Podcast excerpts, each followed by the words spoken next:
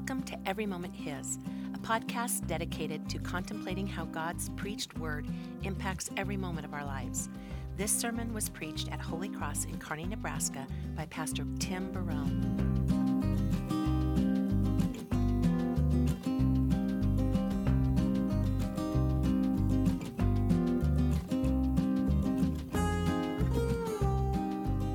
Grace, mercy, and peace be to you in the name of Jesus Christ. Amen. Uh, as we continue to walk through this sermon series, we've taken glances at the different places that God has called us to serve in this world. Uh, now that we are saved by the blood of Jesus, by his mercy over our lives, uh, he has work for us to do. Uh, he created us in Christ Jesus for good works that we might walk in. And we've been examining those different places in our lives where He has called us to walk uh, in our families, uh, in our church communities. And now we're looking at how we are to live uh, among those who are outside of the church. And so last week we looked at our work and how our work is meaningful to God since God saved us, saved our work, and saved creation. Uh, now we're going to, in particular, look at how we are going, how we are to to work or uh, walk in front of those who are outside of the church. Uh, so, how should we live in front of our neighbors who do not believe? Uh, and so, as, as we get into this, I just want everyone who is here to, to bring into mind uh, someone in your life that does not believe. And almost all of us are going to have someone in our lives Either it's in our family or our friends or our neighbors, someone acquaintance that you have that does not know the Lord Jesus, does not receive his grace, right? doesn't uh, participate in the hope that he has given in the world. And so bring that person into mind. Think about who they are. Bring their name to mind. And as we go through this message from the book of Colossians, I just want you to encourage you to take this, this message that's there and apply it directly to that person. Apply it to that circumstance that God has placed you into. Because um, God has called you for a purpose, and He has placed you into proximity with that person for a reason. Uh, you are called to walk in front of them with a purpose, with a reason, with the hope that's in Jesus. And so, our task is to take what's in the scripture and apply it into our lives, to not let it stay on the page, but let it become a part of who we are. And so we're going to be looking through uh, this passage in Colossians 4. I'd encourage you, if you have a, a, Bible in front of you, to open that up so you can follow along. Make sure I'm not making it up. But we're going to look at this, this question of how we are to walk in front of those who are outside of the church of God. And here's the first thing that uh, he says. St. Paul is, is talking to this group of young Christians uh, in Colossae, and he says this firstly, continue steadfastly in prayer, being watchful in it with thanksgiving. I highlighted that word steadfastly for you because I want you to, to know what's behind those words. The word really is a struggle. And actually, some translations say devotion, right? But it, it really says, when you are praying, don't give up easily. Now, everyone I talk to, I don't think I've ever talked to anyone ever who said, you know what, prayer just comes supernaturally to me. It just happens. But most everyone I talk to, they say, you know what, one of the habits I want to build as a Christian is a better prayer life. One of the habits I want to build is a better time of reflection with, with God. So, have you ever had a struggle keeping consistent with your prayers? Of course you have. And here's why. Because when we're praying to God, what we're doing is we're, we're acknowledging His existence, we're acknowledging his, his lordship over us, and we're attempting to ask Him to, to conform our wills to His will. Now, why would you suspect that you don't want to do that all the time? It's because a lot of times in our sinful nature, we don't want to do God's will, do we? I, I want to be the center of the universe, not God. I want God to be a part of my story, not me to be a part of God's story. Right? So, our, in our sinful natures, we're never really going to want to pray. We're never going to consult the Lord of the universe about our lives, about what we do with our, our money, our time, about what's going on in the world. No, we want to consult ourselves.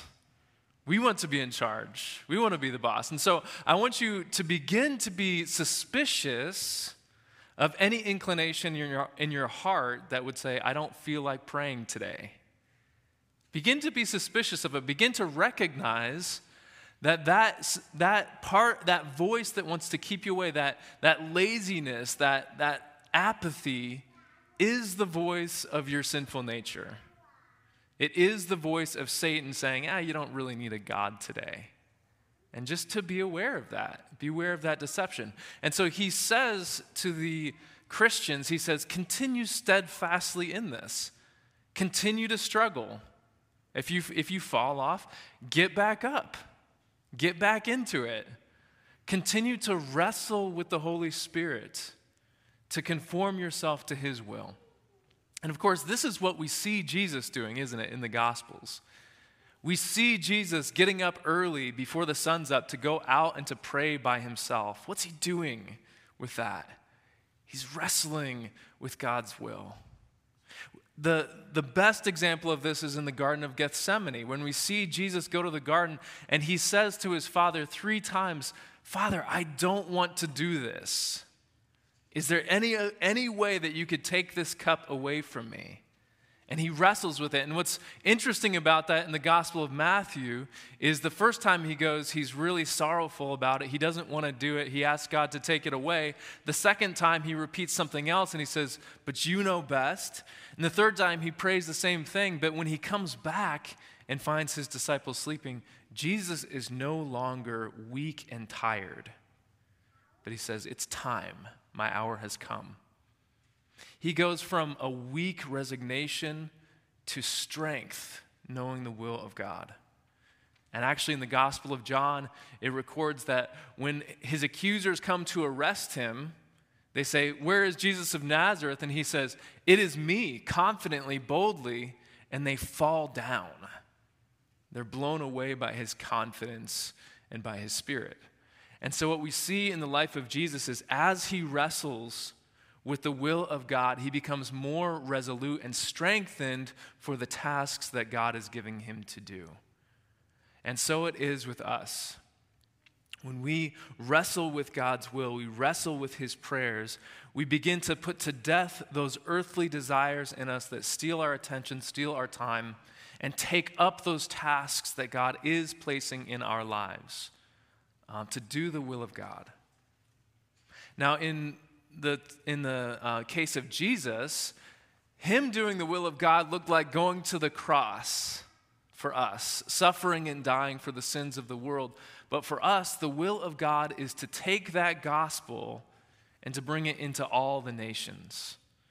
In the Great Commission, Jesus says, All authority is given to me, therefore, you go into all nations, preaching the gospel, baptizing, teaching, bring the gospel everywhere. And that is the mission that we have been given by God.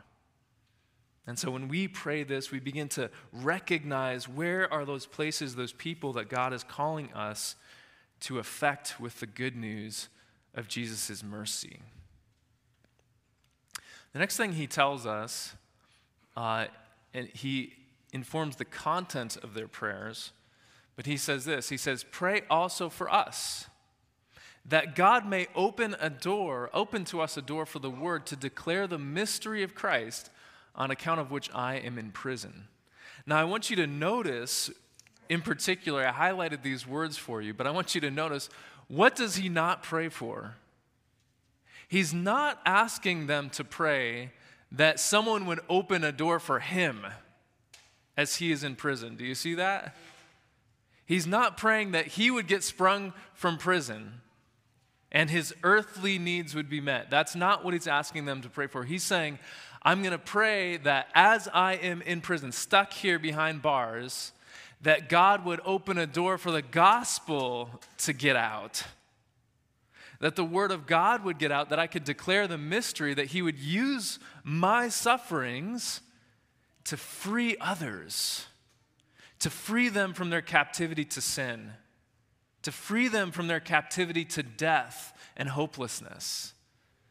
That through my earthly suffering, I would bring heavenly good to those people around us, even those people who had imprisoned me. And so it's just amazing that he sees this gospel, he sees this life changing gospel as something that has changed everything he looks through his experiences through. He sees all experiences as an opportunity to bring forth the, the eternal kingdom of heaven. And that's what he asks for them to pray for. And then he says this, and I'll highlight this part. He says, Give me the opportunity that the word, uh, that the door might be open so that the word might be there to declare the mystery of Christ. So he prays that through his interactions with those people around him, that God would open a door so that the mystery of Christ might be revealed to the world. And this is uh, something that's interesting is that when we look at how the gospel happens, um, does anyone get argued into the gospel, into belief? No. Does anyone get arm wrestled into it? Right? Can you force someone to trust God? Of course not. That faith is a work of the heart in the Holy Spirit. And the Bible tells us that faith comes by hearing, and hearing by the Word of God that it's the word that gets into our hearts that changes us. And so, at some level, as a Christian, as you are interacting with your neighbors, uh, you can be a kind person, you can be a generous person, uh, you can be someone who's there at times of need. But if that time comes and you're not ready to proclaim the gospel, you miss the opportunity.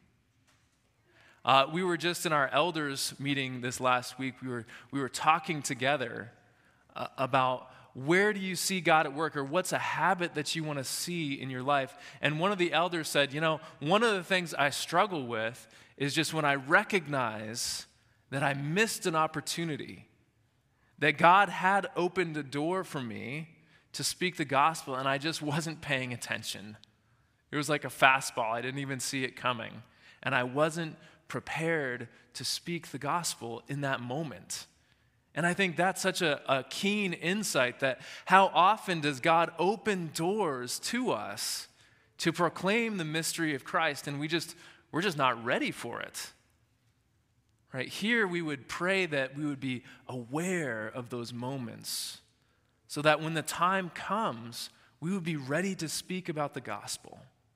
We'd be ready to speak about the mercy of God and how He has been generous to us, how He has been kind to us, and the hope that He has brought into our lives and into the world. And so when we think about our interactions, we want to think, as I am interacting with these neighbors of mine, is God bringing an opportunity to speak the mystery of Christ into their life? Because if He is, I want to be ready I want to be ready to, to take that opportunity, to walk through that door, and to bring Christ into their prison so that they might be free. He goes on to, to say this He says, Walk in wisdom toward outsiders, making the best use of the time. And I highlighted this word outsiders because I think this is one thing that would keep us back from speaking the gospel is because sometimes we just don't want to believe that there actually are outsiders. We want to believe that as long as you know you live in Nebraska and you're a pretty good person and you like America and apple pie and you work hard, that you're in. Right? Good people are in. But that's not what the scriptures say. The scriptures say it doesn't say anything about good people being in. It's saying those who have faith are made righteous. And those who believe in Jesus and hold firmly to his name are baptized into his kingdom. Those are the saved people.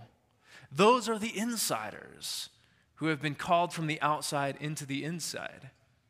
And so when we look around at, those people around us, we shouldn't think that because people are moral or upstanding, that they are insiders. We shouldn't think that because they're trying hard in life, that they're insiders. We should look for what the Bible says that without faith, it is impossible to please God. And so, insiders are those who confess from their heart that Jesus is Lord, that God raised him from the dead. And so, I promise you that there are outsiders. And they're striving as hard as they can to prove themselves to God, to prove their worthiness, to justify themselves. But apart from Christ, they are outsiders. And they need to hear the gospel too.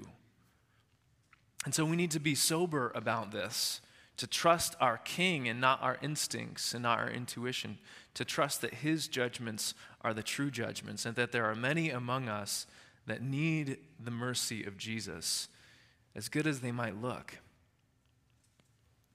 The Bible also tells us that God's desire is that all would be saved and come to the knowledge of the truth. So we know the will of God for these outsiders. It's not to push them further away, but rather to bring them near by the blood of Jesus so that they might be redeemed. He says this, he goes on to say, Make the best use of the time. Walk with wisdom towards outsiders, recognize them as such, but make the best use of the time that you have with them. And actually, in this phrase, in the original Greek, there's this, this language of exchange. Actually, the word is related to the word redeem. And so it's this question of what are you going to exchange your time for? What are you going to exchange your time for? How are you going to use that time that God has given you to walk with wisdom towards those who are outside? And I think what's clarifying for us is, is if we think about our future, if we think about that future moment when Christ will raise all the dead, and we finally see the reality revealed in front of us, that thing that we've sought by faith for all these years, when we see that reality true as day, and we look back into our lives and we think, what did I do in my life that was really worthwhile? What was gold and what was dross? Right? What was gain, true gain, and what was loss? What did I squander my time with, and what was worth it? You know, this is the year of 2020, right? It's the year of hindsight.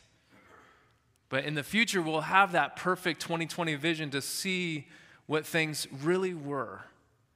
And I think the challenge for us is to say, what then today? While my heart is still beating, while I'm still living, as I'm going toward this future, of the resurrection, the life of the world to come, and the blessed presence of Jesus Christ, what is going to be truly worth my time at, at that time? And maybe if you think about that, some of the things that we focus on are probably not going to be as important, are they? You cannot have everything in this life, friends. You cannot spend your time on your neighbors as well as watch three series of Netflix every night. Do you see? There's many things that will end up being a waste of time. And as Christians, we want to make the best use of time today. Because isn't that what Christ has done for us? Think about Jesus' short three years of public ministry. What did he exchange that time for? We saw him going to eat with tax collectors and sinners, going to help those people who are broken he spent his time among people who needed mercy and grace. He didn't shun them, he didn't try to barricade himself away from them, but he gladly went and ate with them in their homes, shared his presence with them, lifted the sick, cast out demons, used his time for the sake of others, and ultimately gave his time, gave his life for us and the whole world. He exchanged his blood so that the world might be saved. And we as Christians were called into a cross shaped life that is a sacrificial use of our time for the sake of those around us, as Jesus has treated us. And so, how did, question for you, how did God win you over personally? What captivated your heart that you would say, Jesus is Lord and God? I trust him with everything that I am. Was it not his kindness towards you? Was it not his mercy over you? Was it not the time when you were broken and he lifted you up? When you were despairing and he encouraged you? When you were guilty and he forgave your sins? Isn't that the same thing and the same attitude, the same heart that we should share with people who don't yet know him? And that leads us to one of the final things he says here. He says, Let your speech always be gracious, seasoned with salt, so that you may know how you ought to answer each person. And I know what some of us are thinking. We're saying, I should speak with, I should be salty towards people. I can do that. I can be salty. Like, no, that's not, that's not what he means here. He says, Let your speech be seasoned with grace, seasoned with salt. What is grace? Grace is unearned favor. Unearned favor. As Christians, we have the opportunity to share God's unearned favor with those who don't know that they have been favored by God. Right? Jesus died for not just believers, but for the whole world. He's the Savior of all people, and especially those people who believe. And so when we go out into the world, when we are able to share, we share not only our unearned favor with them, we favor you, we love you, but we get to share God's unearned favor with them. You cannot earn God's favor, but He has favored you in the Lord Jesus Christ. You cannot get closer to God in His presence, but He has brought you near by the blood of Jesus. You know, when we think about the gospel, the gospel means good news.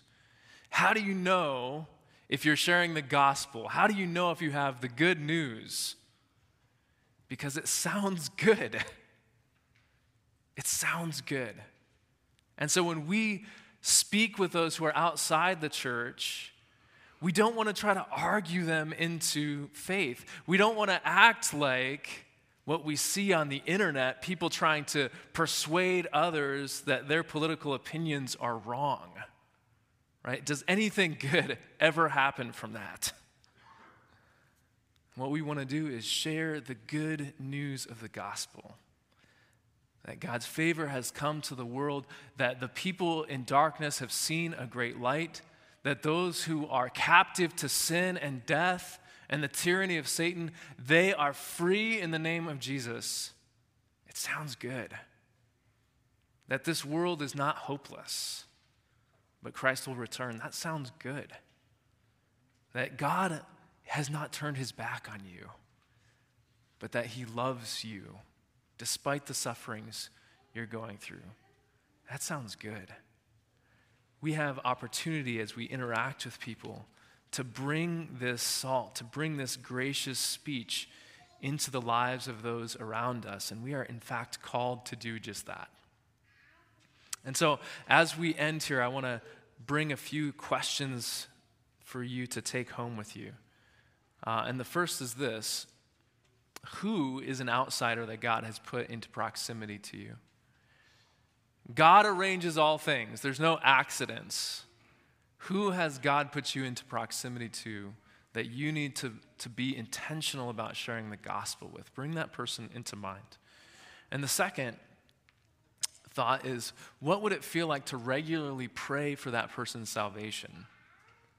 If you trust the Lord Jesus Christ, you trust his will for the world and for your time, what would it look like? How would it transform your heart and your interactions with them if regularly you were asking God to open up a door so that he might, you might share the gospel with them?